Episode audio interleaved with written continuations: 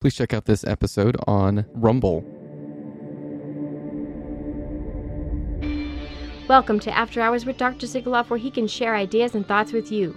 He gets to the heart of the issue so that you can find the truth. The views and opinions expressed are his and do not represent the U.S. Army, DoD, nor the U.S. government. Dr. Sigoloff was either off duty or on approved leave, and Dr. Sigoloff was not in uniform at the time of recording. Now, to Dr. Sigoloff. So today we have a wonderful guest. We have Brian Ward. Brian Ward has 30 years in corporate strategy and marketing. His specialties include revenue generation research, strategic analysis, process development, and the power of story. Now, Brian Ward is is helping the service members because he's fed up with this mandate as much as we are, and he's got some some plan and an idea that he wants to help us work for our benefit. So, uh, Mr. Ward, thank you so much for joining us. Tell us what you can tell us, Brian. Oh, Well, thank you so much, first of all, for having me here. And I want to thank you for having this podcast. Um, I know you're doing the extra work, like everybody else, to fight against this mandate that is wholly illegal and unlawful. Um, and so, my story involved in all of this is that last year, because I have a number of friends in the Air Force, particularly I live beside Eglin Air Force Base in Florida, and they started telling me about the situation and what they are personally going through. And then I saw how the Navy SEALs were being treated in a news report, and it just got my blood boiling. And so I decided I would take this up like I would for any other client, a project, and research this issue for myself. And to be honest with you, I thought I would sit down one evening, spend a couple of hours, and say, well, there's nothing I can do. However, when I got about, I don't know, five or seven hours into it, a couple of days into the project, I realized that the only drugs available to the American people at large were classified by the FDA as an investigational new drug. And so that piqued my interest. I said, well, what is an IND? Because I never heard of that before. And after that, uh, that journey, that pathway took me down at least 200 hours of research and another two to 300 hours of analysis of that research. Uh, because there are not books, there are not college courses that you can take. There's no one you can call up and say, explain this all to me, because no one knows. So before I give you a mini TED talk, I would like to say a couple of things. Uh, number one, at no time am I being critical of any attorney out there. So if I say something to the effect that this has not been argued in the court of law, I don't want anybody to take that as criticism because I am so thankful for all of the attorneys who are fighting on behalf of this issue right now because there are so many attorneys who refuse to participate. Number two, if I were to ask 50,000 attorneys in America, when was the last time you represented a client that involved laws titled the protection of human subjects? they would look at me with a blank face and say, I don't know what you're talking about, never. Um, so the last time that I found a case involving this issue before this pandemic was in 2004. Before that, I had to go all the way to the late 1970s. So it's, it's an exceptional rarity that we find ourselves in relating to the laws at hand, and I believe it's this lack of understanding that the those who wanted to subject all of us to a bio, biomedical research project knew up front, and so they have sown seeds of confusion into society. So my desire here, Dr. Sigoloff, is specifically to help shed light on that confusion so that we'll have an understanding of the laws that provide us protections to say no. So, um, an investigational new drug is defined by the government as a substance that has been tested in the laboratory and authorized by the FDA to test in you, otherwise known as an experimental drug. And all investigational new drugs, as they're called, these COVID 19 uh, vaccine drugs are all classified by the FDA as INDs. They operate under a body of laws titled the Protection of Human Subjects. Now, these body of laws, they're in the federal government, they're in all 20 uh, federal agencies, they are in all 50 states and all 50 health departments. Furthermore, there's an organization within HHS called the Office of Human Research Protections. They have a program called Federal Wide Assurance Program. They literally have tangible contracts with untold thousands of entities, both public and private, who promise to abide by these laws when involving humans in medical experimentation. So when I say medical experimentation, I don't mean the way we used to think about it in 1940s, you know, where you're held under a knife against your will. I'm talking about where you voluntarily, out of your free will, consent to participate in a clinical research trial or to participate in a COVID-19 investigational new drug.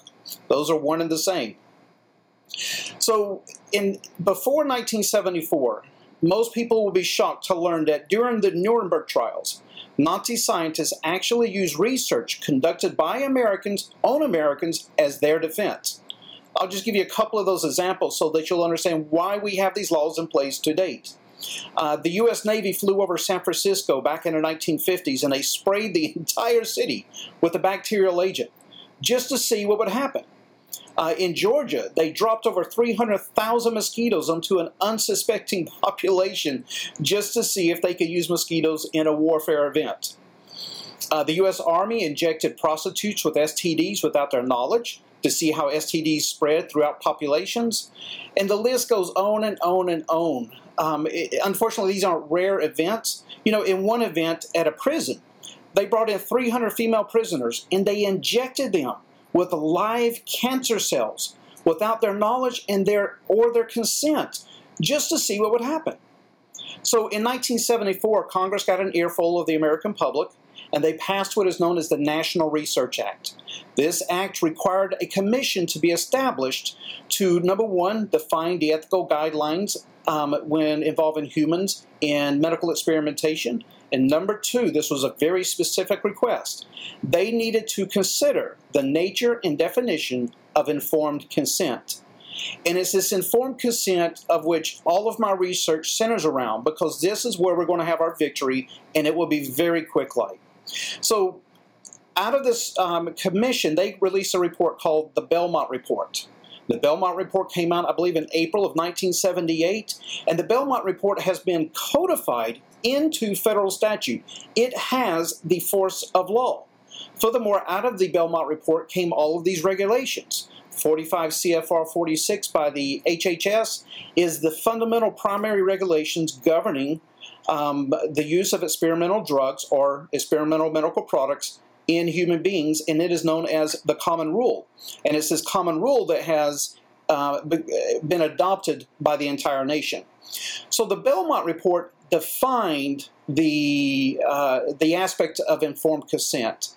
Now, what I love about the Belmont Report compared to the Helsinki Declaration or the Nuremberg Code, which are other two other documents relating to um, bioethics, I like the fact that what they tried to accomplish in the Belmont Report wasn't to have a set of rules.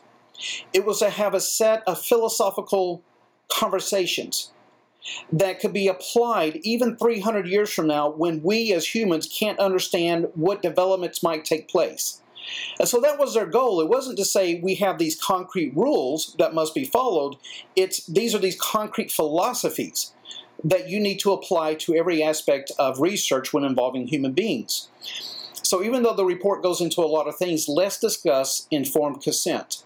Now, since that time, and I'm going to define it for you in a moment, but since that time, courts have re rearranged that phrase. We no longer say informed consent in courts and in the government regulations. They literally state legally effective informed consent. In fact, HHS says that informed consent must be legally effective and prospective, which means in advance. So the Belmont report said, number one, that um, as it relates to informed consent, you must be made aware of the drug that you're going to be taking, the medical product. Number two, its risk and associated benefits, if any of the two. Number three, you must be given an opportunity to consider whether or not to participate in that medical product. Number four, now at this point, everybody in America believes that what the first three points is what informed consent means, and they stop there. And so, number four, Dr. Sigoloff, has never, ever, one time to my knowledge, been argued in a court of law since it was established in 1978.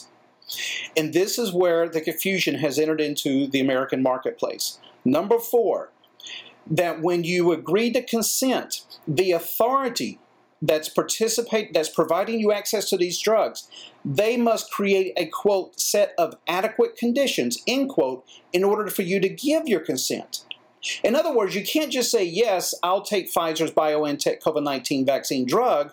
They must ensure that there's a legally improved, approved environment when you give your yes. What is that environment? That you, they must ensure that you, the individual, that you're not under a quote sanction quote, coercion, quote, undue influence to participate in that experimental product. Now, obviously, this is not the current vaccine mandate status, right? So, in other words, we can reverse it. If you are under a mandate that will penalize you if you're not, for not participating in an experimental product, then that mandate is illegal. Therefore, all of the mandates to date that have relied solely on the use of investigational new drugs have violated a federal um, federal laws, the laws of all 50 states, and a ratified international treaty by the United States Senate. no American, as the law states in 45 CFR 46, quote, may incur a penalty or lose a benefit to which they are otherwise entitled, end quote, when refusing to participate in an emergency use authorized medical product because it is labeled as an investigational new drug. So this Belmont report is so deep in federal law that in, in, in, in the regulatory agencies, for example, I'll just run off a couple of few to you. 45 CFR 46 is HHS's. It states that all federal department heads and agencies and the military will abide by the ethical guidelines of the Belmont report. If they exempt any research activity from this particular policy, then those alternative activities must abide by the ethical guidelines of the Belmont Report. Now, you can ask 50,000 attorneys, have you heard of the Belmont Report? Maybe 10% of them say yes. But if you ask them if they have read it, might one of them will say yes. So the American people, the legal community at large, they don't understand the importance of this publication, how it has the force of law, and how it applies to current COVID-19 vaccine mandates. For example, in the military, um, the Assistant Secretary of Health, she is the one who first authorizes the use of an emergency use um, product in the DoD. Once she authorizes the use, then it goes to the Undersecretary of Defense personnel readiness, I think it is. You know, y'all have so many titles, it's so hard for me to keep up with. Uh, but for personnel readiness, and the Undersecretary of Defense, this person, this office, is responsible for the implementation and legal obligations of the product. From there, it goes to the Secretary of the Army, and the Secretary of the Army is the lead component for the DoD overseeing all EUA products. However, the, the Surgeon General for the Army acts as what is known as the Institutional Review Board for the EUA product. And this office is responsible for making sure that the drug is safe, effective, and abides by FDA regulations. In those regulations governing the process, um, it literally states that if it is exempted, if a EUA product is exempted from these particular regulations, and I will tell you that they are, for example, all EUA products are exempted from 32 CFR 219, which are the military regulations for the protection of human subjects. It states in plain language that even though it's exempted from these regulations, that the activities surrounding this product must abide by the ethical guidelines of the Belmont Report. So the Belmont Report you can't get away from. It's just no one knows about it because it has never, ever seen the inside of a courtroom. And so my research um, it didn't start out like most people's research did. Most people started re- researching, you know, regulations. I went all the way back, Dr. Sigoloff, to 1905 America when the FDA was first created. And I started walking my way through legislative history to understand why we needed these legislative laws, who was responsible for what, how uh, were they responsible, and what rights were we protected from or afforded. So what I'd like to do is probably just go through a couple of subject items here relating to all of the court cases that I have read um, to help shed some further light on these issues. Because the number one question I get from people is, Brian, if you're right, then how come we haven't won in a court of law yet? Well, number one, none of this has ever been argued in a court of law. um, and so they don't know how to apply it to these other related issues. So let's talk about the issue of interchangeability. So we know that the Department of Justice and the DoD that they argue two things primarily. Number one, because Pfizer's experimental drug has an approved drug, then they can use it and mandate it uh, because they're chemically the same, which we know by now that they're not, but that's for a different conversation. Number two, they say because the product was, was authorized under an emergency use authorization, um, it does not apply to these other regulations that protect human subjects when involved in experimental products. So, my desire, my uh, 30 years of experience is how do we apply a principle in a story to help people understand? Um, because there's an argument to the left and to the right right now, which has not been argued in the court of law. And that is this let's take Pfizer's two drugs for a moment. We have the experimental product and we have the approved product. The approved product has never been shipped.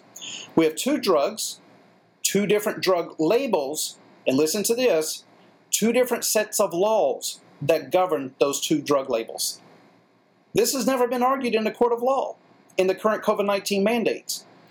So, when you go in to take a, uh, a, a Pfizer BioNTech COVID 19 shot, the healthcare provider is obligated by law to administer that shot to you according to the scope of authorization as outlined in the EUA.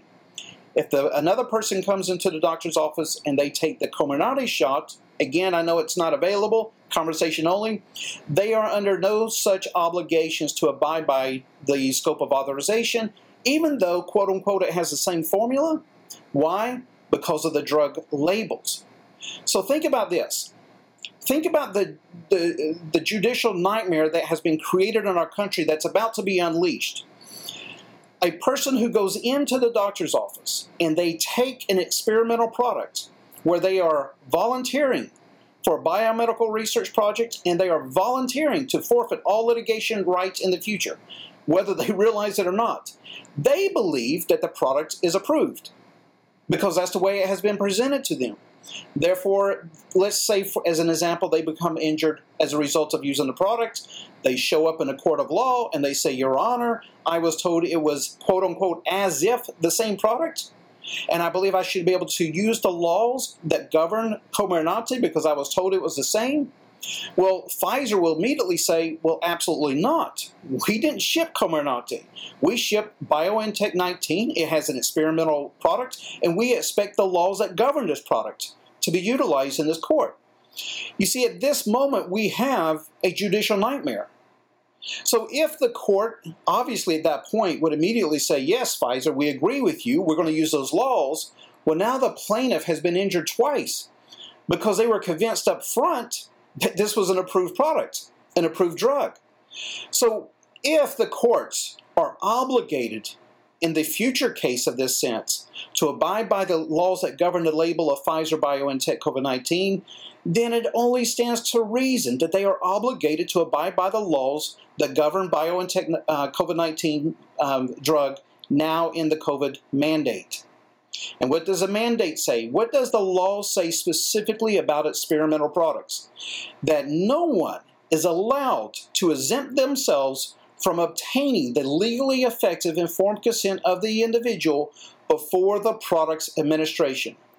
There are only two instances, Dr. Sigoloff, that I'm aware of in nine months of research where informed consent is allowed to be exempted. Number one, in the Department of Defense, if the Secretary of Defense makes a request and there's a huge process for that to take place, the President may issue an informed consent, but only within a limited capacity. Number two, in the civilian world and in a, in a DoD world as well, let's say for a moment, Dr. Sigoloff, that a patient comes into your office and they are in a life and death situation, they are unconscious, and they do not have a legal representative in your office at that moment, if you look over at a medical product that has not been approved by the FDA, and you look at the patient who's going to be dying momentarily, and you believe that that product can save that patient's life, there is a law that affords you the opportunity to bypass the informed consent process to administer that medical product to that patient. But imagine how rare of an instance that actually occurs.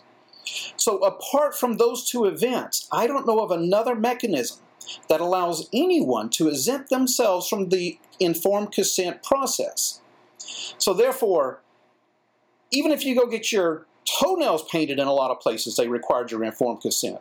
You can't get your tonsils removed without informed consent. You, know, um, there are there are vitamins that require informed consent.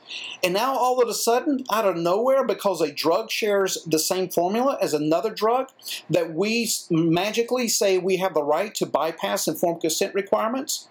Therefore, a question that I wish would be asked in a court that I haven't seen it asked yet would be simply this Your Honor, could you please ask the defendant to provide us with the statute that they are utilizing that affords them the right to exempt themselves from the laws that govern the label of Pfizer's BioNTech COVID 19. we would put this to rest quick like, but no one has asked that question. And to me, it's a very honest question, you know, basic law 101. And so the Department of Justice, when they wrote a document in August of 2021 affirming the right of governments to mandate the use of EUA products.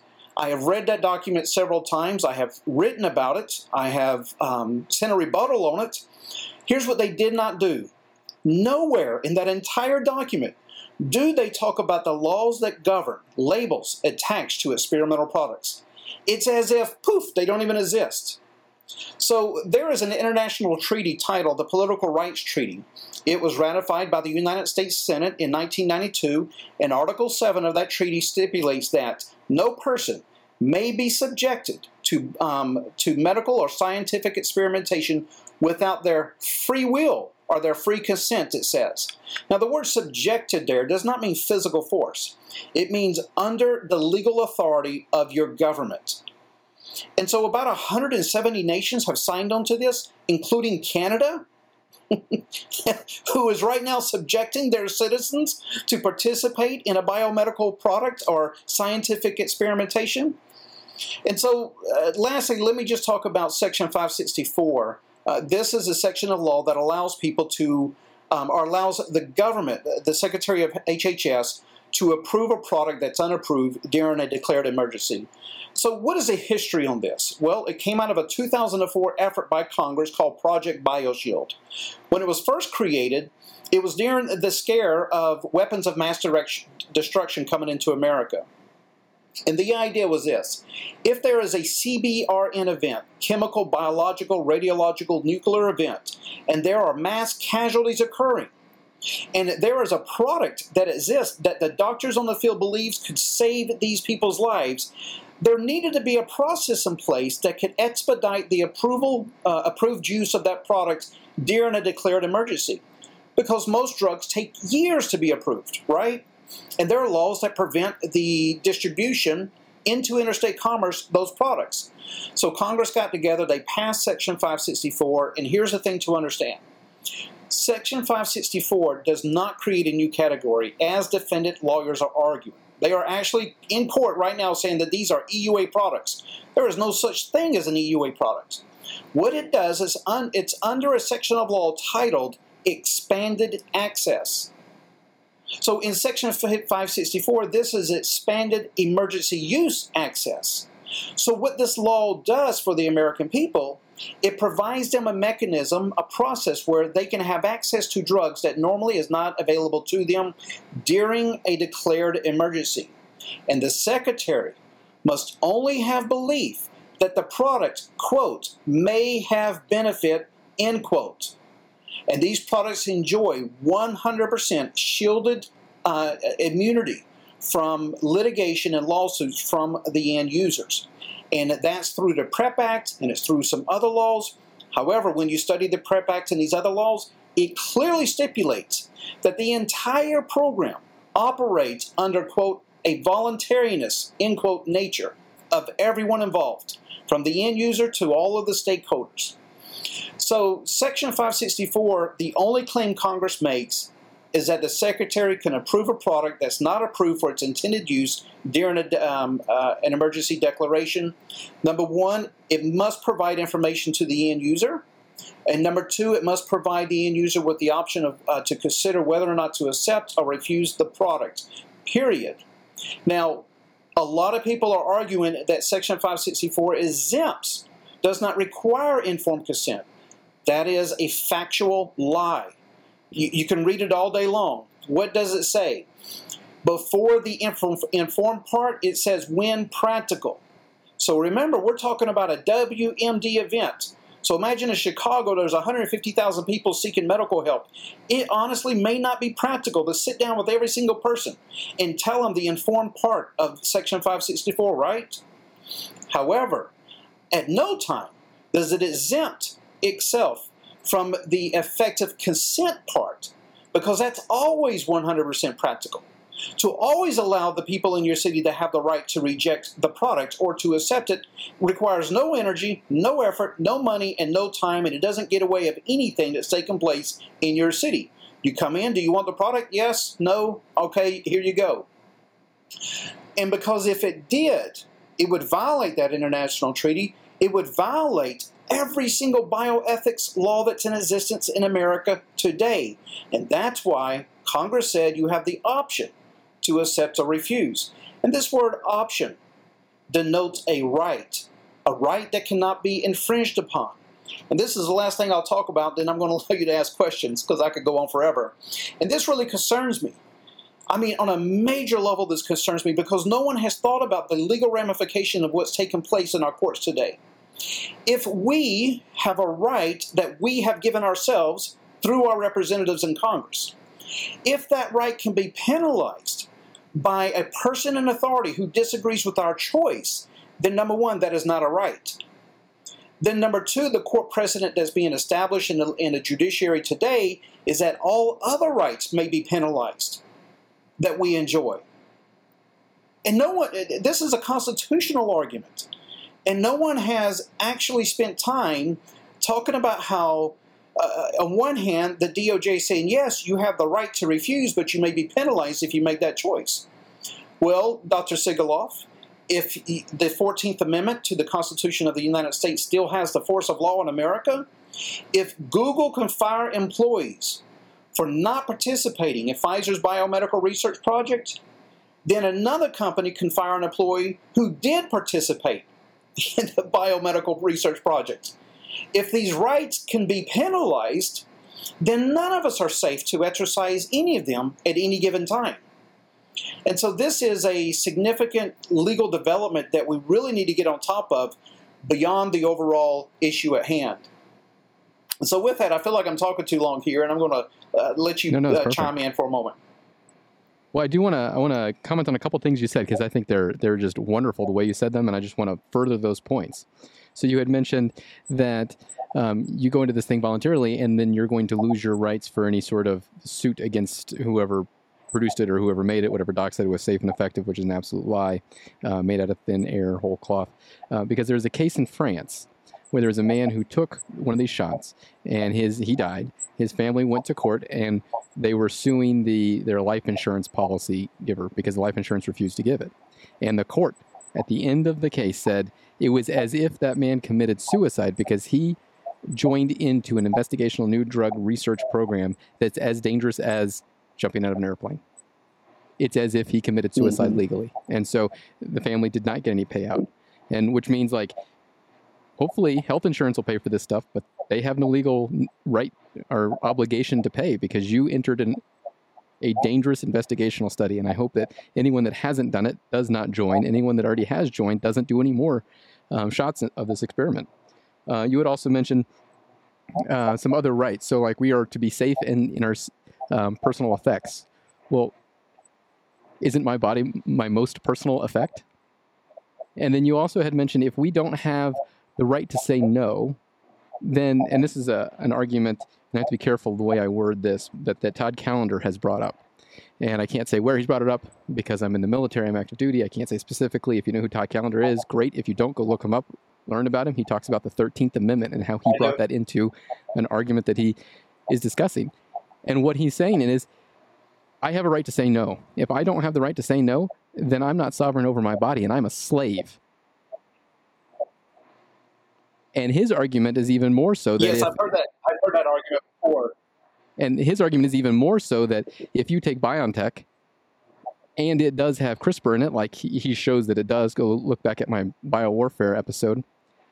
N- now you've changed someone's DNA potentially, and whoever owns the patent to that that change owns you, which is a Thirteenth Amendment issue. Yeah, well, that's an interesting um, analogy, and um, someone told me about this last week, and um, it ran through my brain. But to be honest with you, I'm so no, uh, knee deep in this research and Oh, having yeah. to push it out. And a good um, analogy because it, of the yeah, sorry, sorry. A good analogy for it is Monsanto. Most people are familiar with Monsanto and how they genetically modified, changed the DNA of some plants. And let's say a farmer has it in his field, and it blows across to another farmer's field. And let's say that farmer they found a little genetic information in the corn that he sells, and it happens to be Monsanto's genetic information. They can sue that farmer for patent infringement, copyright infringement. well, that's already happened. and I mean, and so now those same legally, I don't, I mean, logically, that same law would apply to humans. If someone changed, let's say, my DNA, they would own my DNA because it is no longer natural DNA. And that is the argument. that years ago there was. Uh, yeah, years ago there was one farmer that had one one plant of Monsanto in his farm, a field, and he was successfully sued by all the way to the Supreme Court. Now I believe the current Supreme Court would reject that. I hope so. Um, you know, obviously we don't have any we don't have any uh, authority over the birds who's going to carry the seeds wherever they want to carry them. Right. so what I would like to do, I think, is because a lot of the a lot of your viewers are military, obviously. Um, I would like to speak specific to DoD. Um, because what makes you know all of the laws that I have uncovered so far, and there are just a lot of them, um, putting putting these pieces together, is simply this: is that they apply to both civilian and to um, military. Um, everyone has the fundamental right to opt out of an investigational drug, and quote may not incur a penalty or lose a benefit to which they are otherwise entitled. End quote. That's the law that has never been argued. Um, and the primary reason it hasn't been argued is because people don't understand the connections between an EUA product, the Institutional Review Board, and 45 CFR 46.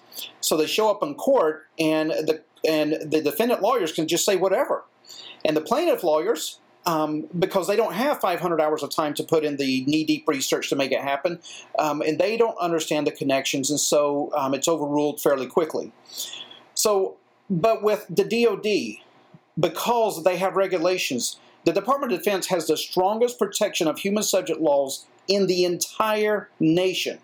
And they're being wholly violated right now.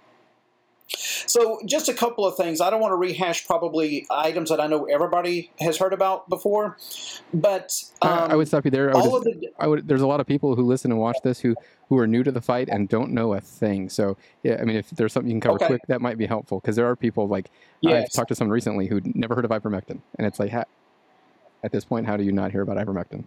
right. But it's just Well, everybody's in their um, own what- little little place in this this fight. Yes, I understand. When it comes to the Department of Defense, the primary uh, DoD instructions that involve the EUA products or IND products um, go to 6200.02. And there were more regulations than just this, but this is a primary one specific to EUA products. And so let me just read you something that the FDA told the DoD in 2005.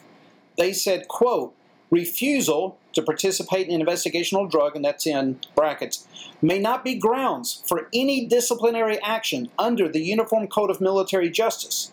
Refusal may not be grounds for any adverse personnel action.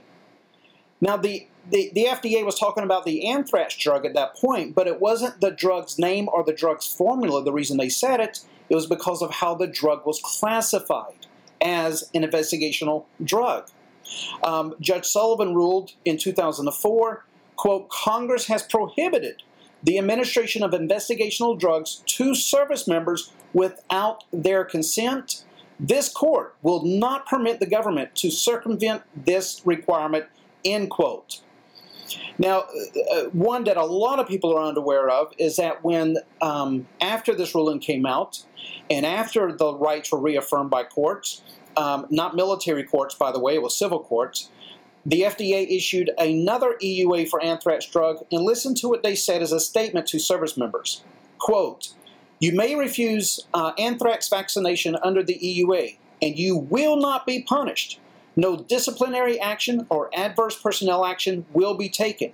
You will not be processed for separation, and you will still be deployable.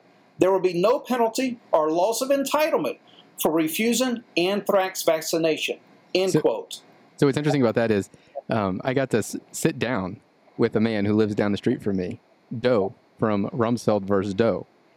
The, one, Yeah, know, I spoke to him too. Yeah, amazing man, and I, I I need to get him on. Is what I need to do and tell us, have him tell us how he made it through that fight, and and Dale Saran, I need to get him on as well. Um, amazing men to talk to, but they were the ones that made that fight that that, that protected them back then, and now um, because they put those laws in effect, we have protection now. The protection, the problem is the protection is not being followed, and and this is an this is an issue that I I'm seeing, and and we've seen this in history before. Andrew Jackson. Andrew Jackson was told by the court system, you cannot remove the natives from their land. And Andrew Jackson said, well, then stop me. And that's pretty much where we are. So we have to figure out a way to, to get the public involved so that there's so much public outcry, so that the public, we the people, because government is all of the people in the United States, they have such an outcry that they demand that the laws be followed and that the court system follow these laws. Because I will assure, if there's any judge listening right now, I assure you there's been coercion from top to bottom. Before this even came out, as it may be, we may need to take it. There was commanders saying, "Well, it's not mandatory yet. That's coercion." I've had first sergeants, "It's not mandatory yet." I've had hospital commanders, "It's not mandatory yet." And every time I would stop them and say, "Sir, ma'am, to say that is coercive. You should not say that because that is that's not right, and it it can cause legal problems in the future." Well, absolutely. And so, you know, over the last week, what I have done uh, specifically is to understand the chain of command as it relates to EUA products. Who's responsible for what? Who do we blame? Who do we serve up to Congress and say this is the person responsible? And so it's actually a lot of people. First of all, it starts with the Assistant Secretary of Health, who at the time was Dr. Terry Adirim, who issued an, an illegal statement. I, She I- said, You will I need to do a quick shout out to. Nick. Uh, thank you, Nick, for getting Terry to say all the things she said. I, I love you. I think you're a great man. Keep doing it. Thank you. Well, she said you will, quote unquote, use this experimental product as if it's an approved product. And I'm paraphrasing there, but that's the spot on what she said.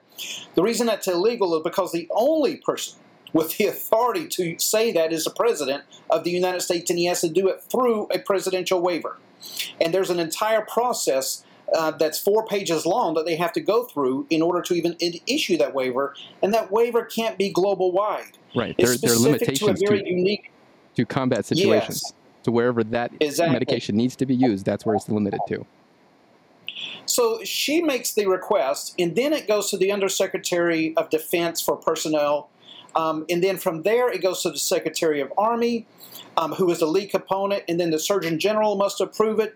Once all of those get together and they've come up with the protocols, they've ensured that the database is ready to accept adverse reactions, and, and the Surgeon General has a efficacy tracking system in place because he's required to. Then it goes to all of the heads of DoD components. They can request it. Once they request it, then there's an entire body of regulations of what they are obligated to follow. Number one, they are obligated to ensure that no service member um, is under a mandate, number one, uh, literally by law. Number two, that they must ensure that their leaders, they, they must provide training, the regulation states, to their leadership about the informed consent process requirement. Hasn't happened. Number three, they must ensure that they abide by it. Say that again? it. it has not happened. I have received no training. Yes, exactly. Obviously, because um, the opposite is occurring. Right. Um, number one of the things that I found in the regulations that was really stunning to me is that number one, it states the, the following: there are only two ways that the DoD can know the the assistant health secretary and all of these components who are involved in EUA products. There are only two ways that they can know whether or not it requires the informed consent of the service member and/or requires the presidential waiver. Number one, regulations in black and white state the following that the product has not been approved for its intended use according to its labeling, not according to its formula, but according to its labeling. Or, this is really going to shock you, I just discovered this 24 hours ago, so it's fresh off the press. The product requires the issuance of an EUA to be administered to service members. In other words, if it's not approved or requires an EUA, it requires your legally effective informed consent, and in order for that to be waived, it requires the action of the president. There are no other mechanisms in place for us to determine whether or not a product requires your informed consent or not, other than its label.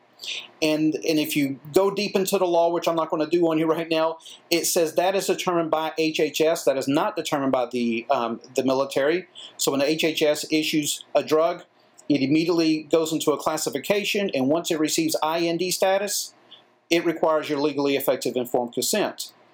The other thing that was interesting to me that I discovered, it states in plain language that even if the president um, grants a waiver, DOD may not um, waive the informed consent rights of civilian employees or emergency personnel or defense contractors who are with combatant uh, commanders and with the armed forces in field of combat.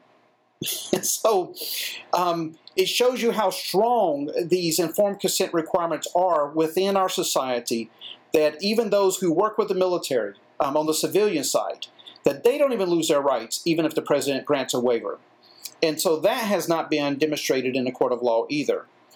And so the crux, I would say, is this. Um, and today is July the 2nd when we're recording this. On July the 4th, I'm so excited. I'm going to be releasing a document that's going to have all of this embodied in it.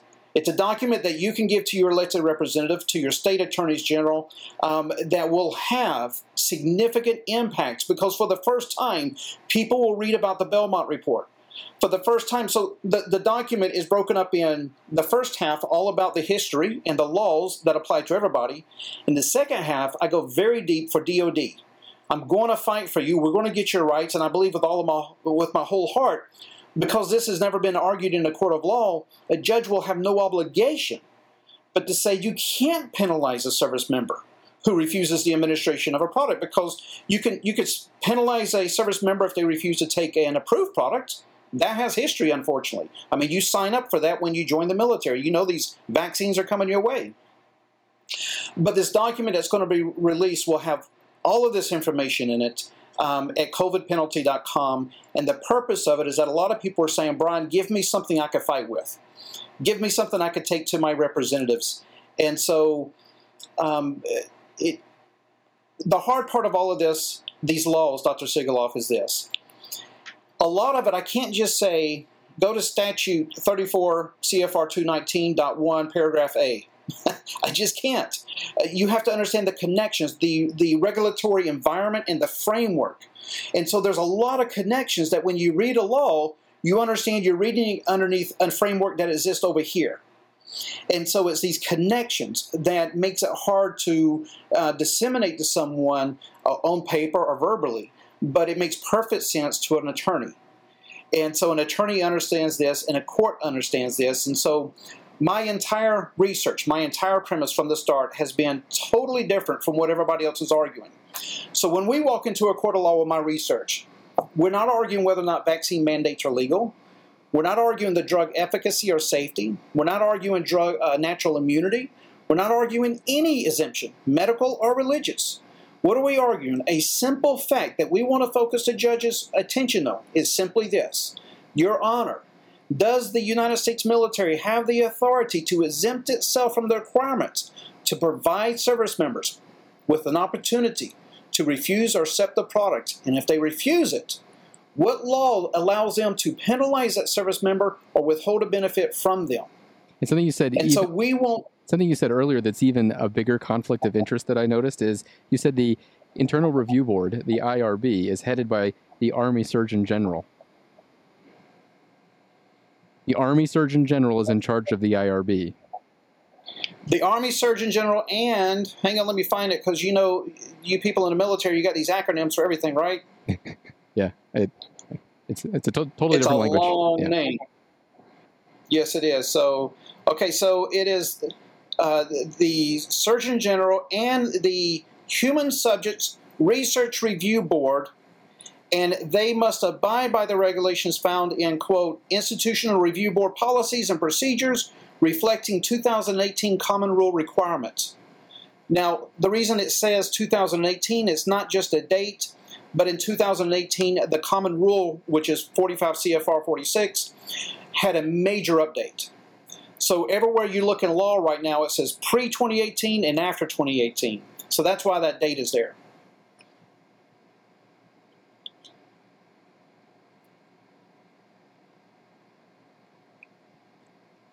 Is there anything else that we need to discuss? Um, I don't think so. I you, well, you know, listen, I could go for another two hours with you, but we'll wear your, your yeah. listeners' ears out, right? Yeah. Um, I would just encourage people on, you know, come July 5th at the absolute latest, go to covidpenalty.com, grab that document, um, look it over, read it, become informed, educated. And, and here's what I can tell you that the heads of DoD components, they are the ones primarily responsible for this chaos. And when I say that, I mean they are legally obligated, according to federal law and military regulations, to ensure that service members are not under duress to participate in experimental products. They must ensure that if you opt out, that you may not incur a penalty or lose a benefit. The second person who is most specifically legally responsible is not the Secretary of the Army, but the, Secret, uh, the Undersecretary of Defense for Personnel Readiness. This is the person who issues guidance to everybody else. Now, once that guidance is issued, the Secretary of the Army becomes the action person um, to make it all happen. But as the Undersecretary of Defense. Uh, it has the legal obligation to ensure that military regulations are followed, and they have the legal obligation to ensure that all of the other DoD components are following that law. And the reason this is important to understand who's in charge of what is that when you understand the office, then you can go and look at the authority that the office has and the regulations that they have to abide by. So it gives us additional information. Number two, and this is the most important part, when we go to Congress and I'm talking to members of the Armed Services Committee, I can say, here's the person. Here's the person responsible for this mess. And, and here's the people's roles, and here's what they have not done. And this is why, listen to this, Dr. Sigoloff. It's not just the people who are being penalized who have a right to go to court. It's every single service member in the United States military. Why? Military regulations explicitly stipulates that they are required by law to obtain your legally effective informed consent, and he uses that exact phrase in advance of you being administered an EUA product. Number two, they're required by law to train healthcare providers of these laws, whether they're in the military or in the local community, um, if they're going to be paying for the shot that you're receiving. And so, um, because these regulations have been violated, and the 14th Amendment's rights, the federally protected rights, every single service member who would show up in a court of law and say, Your Honor, I did not want to take this drug. I was under duress. I was coerced. I was harassed. I was fearing for my financial life, for my dreams, and for my insurance, for my health. And so I took it, but I did not want to. That individual, in my personal belief, would have the right to seek judicial remedy in a civil court. Now, what would that remedy be? I have no idea because you can't take the drug back out of them. Most likely it would have to be a financial remedy, and that's very difficult to achieve. But I believe a class action lawsuit could bring about that kind of um, instance because, and, and I'll quit because this stuff just keeps coming out of my head, right? In 2020, in the NDAA, they actually changed medical malpractice laws for the military. So before 2020, you, the service member, could never sue for medical malpractice, called the Feres Doctrine. Now, after 2020, very, very specific set of rules, okay? You can now sue the military for medical malpractice. And it's important and that they did that because, trust me, there are very bad doctors in the military. There's very great, great doctors. And now the mask has come off, and we've seen so many that have lied to us. And well, they need to be held personally responsible you just go to the Veterans Administration, you look no further, right? But I contend, and I want to see this, I want to see this like research and development, I want to see this tested in the waters. I contend that a person who is injured by a vaccine because they were not required to take it, but they were coerced into it, that that is medical malpractice. Yes, 100%. 100%. I agree wholeheartedly. And in fact, I have a screenshot from a doctor that said, it will be malpractice in the future if you don't push these shots. That's malpractice. That's a problem. And wow. and it's it's striking. And this is an active duty military doctor, and I have a screenshot of this.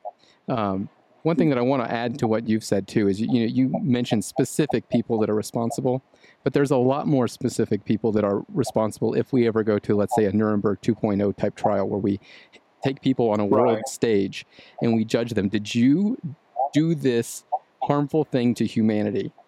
And I guarantee you, if you're a commander, you need to listen and listen well. And if you've been going down this road that everyone else has been going down, I please heed my warning. Change your direction immediately because you will go before that trial. I guarantee It's it. coming. And I, I will do my best to ensure it because you've hurt my friends. You've hurt my friend Pete Chambers. You've hurt my friends over at Terminal CWO. You've hurt my friends all over the nation, and you've left our nation unprotected. And it will happen to you. So change your direction now, or you will be at trial, just like those doctors that were at trial at Nuremberg. Well, I would like to close with two things. Number one, um, I can't tell you uh, dozens upon dozens upon dozens of locations in military regulations, specific military re- regulations. It requires the legally effective informed consent, and it always is right beside the idea that if you don't, then it has to operate under 1107 presidential waiver. So it tells you that you have to get the consent, and the only reason why you don't have to get this consent is a presidential waiver, and it is throughout military regulations. Number two, um, my efforts extend beyond legal.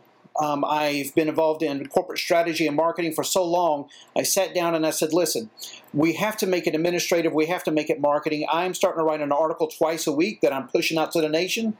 Um, number two, I'm going to the Armed Services Committee members. Not all of them, because a lot of them don't care, right? And I know who they are. But the ones who do care, I'm saying, listen, in the military, if a service member um, gets a LOR, letter of reprimand, then a un, uh, unfavorable information file is started on them. I said it's time that we start a UIF on our commanders because they're going to be coming before you for promotions in the future. And we need to have a mechanism in place where we're going to say, listen, this person did not follow the law. He his actions led to the maltreatment of those underneath him, and he should not be promoted. And so that that that uh, parameter must come outside of the military. And so by doing this, I believe we'll apply administrative pressure from the outside. Because if this becomes public, if I'm successful and this becomes public, I'm telling you right now, that lieutenant, that captain, that major, that, that colonel, they're going to be thinking twice about this issue overnight. And they're going to start asking, okay, what exactly is the law? Right now, under the current administration, they are allowing themselves the freedom to just do whatever. Uh, but there will be future administrations. There are going to be future Congresses, um, uh, you know, elected uh, members who will take a closer look at this situation. I assure you. And lastly, the thing that I'm asking, and it won't happen before November. Um, if we, you know, if a certain election takes place in November, which I believe it will, I believe with my whole heart we can ask and obtain um, a special prosecutor from the House of Representatives to investigate this fiasco within the DoD. And, and we have to apply pressure outside of legal. We can't just, the worst thing that would happen, in my opinion, would be for a court to say, yes, you can have all your religious exemptions, and it shuts down. No, we need to have a, a court date on whether or not you can force an experimental drug on someone. Then, number two, because of Doe and Rumsfeld, I studied that case, I looked at the, uh, the remedies. We need to be smart about the remedies we're asking for. We can't expect the DoD to just do the right thing. So to this day, even though that was what 20 years ago, I, it's been a long time. Do you know they're still he's still fighting to have the records cleared of those members who refused the administration of that product, even though the court ruled that uh, DoD was wrong. So we must be smart about the remedies we're requesting, um, and we're going to make sure that the uh, Department of Defense clear records within 30 days, and to delete OLORs and to delete uh, UIFs and those sort of things because we don't. Number one, we can't rely on DoD to be honest, and number two, we must fix this quickly. So, you know, and the last thing, this is just a word of encouragement. Uh, we, I had launched about a week ago live with COVIDpenalty.com for the specific purpose of fighting for the American people with an angle on the DoD service members. Listen, you're in a marathon right now. You're not in a sprint. Number one. Number two, don't project your life six months in advance without a job, six months in advance without a paycheck. Don't allow yourself under that level of stress today. You know, a good pastor friend of mine always said, Brian, don't pay interest on something that's not due yet. And so I encourage you, allow your heart to breathe. Take a walk outside, spend time with your family, watch happy movies, read a good book, get in church, allow your heart to be encouraged, uh, get in God's Word, uh, study it, allow it to come alive on the inside of you, find hope. Um, you know, the word tells us that the joy of the Lord is our strength, and you need strength for this journey. Do not allow your lives to be overwhelmed by the emotion on the inside of your heart, by the thoughts because of the situation that's taken place. And listen, let me just tell you this if there's anything I can encourage your heart with, it's going to be this right here. You must understand that the people who are in authority and power right now, they do not care about you. You say, Brian, that's not encouraging. No, you need to understand this. If you understand that they do not uh, care about you, it allows you to not worry about if you're not honored, respect, or given the dignity you normally would acquire um, of those who do care about you.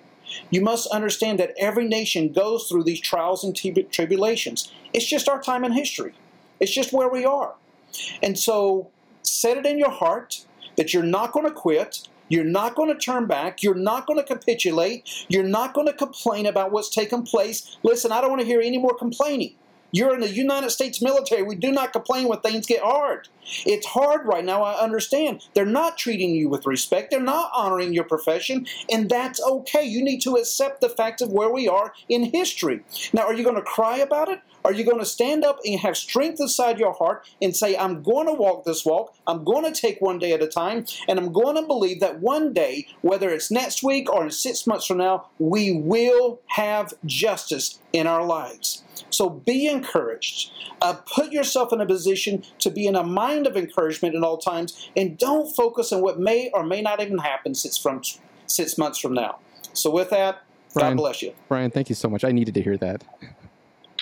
That, that, that, was for me. I, I, hope everyone from the audience uh, takes away from that uh, as much as I did, because personally, like, yeah. And, and one thing I also want to comment on, because recently um, Dr. Zelenko just passed away and he was a great yes, he was a great warrior for God, warrior for the truth. And it's a sad day that he has left this earth, but I'm sure that he has been welcomed in heaven by his Father with the words, "Well done, good and faithful servant." Now, these trials and tribulations we go through today, they're a crucible that make us pure. They, they're the refining fire, and it's hard. This is not a war that's fought with, with bullets. This is a war that's fought legally and in the spiritual realm. And remember, this is this is the gym. We are in the gym right now. We're lifting hard. We're lifting heavy, and we're getting stronger for it. So keep fighting. Keep keep going. And that's not a that's not a not a um, violent fight. That is a legal fight. That's a men- mostly a mental fight to keep yourself in the game, so that you resist what you don't want to do. Yes. and together, we can all make courage more contagious than fear.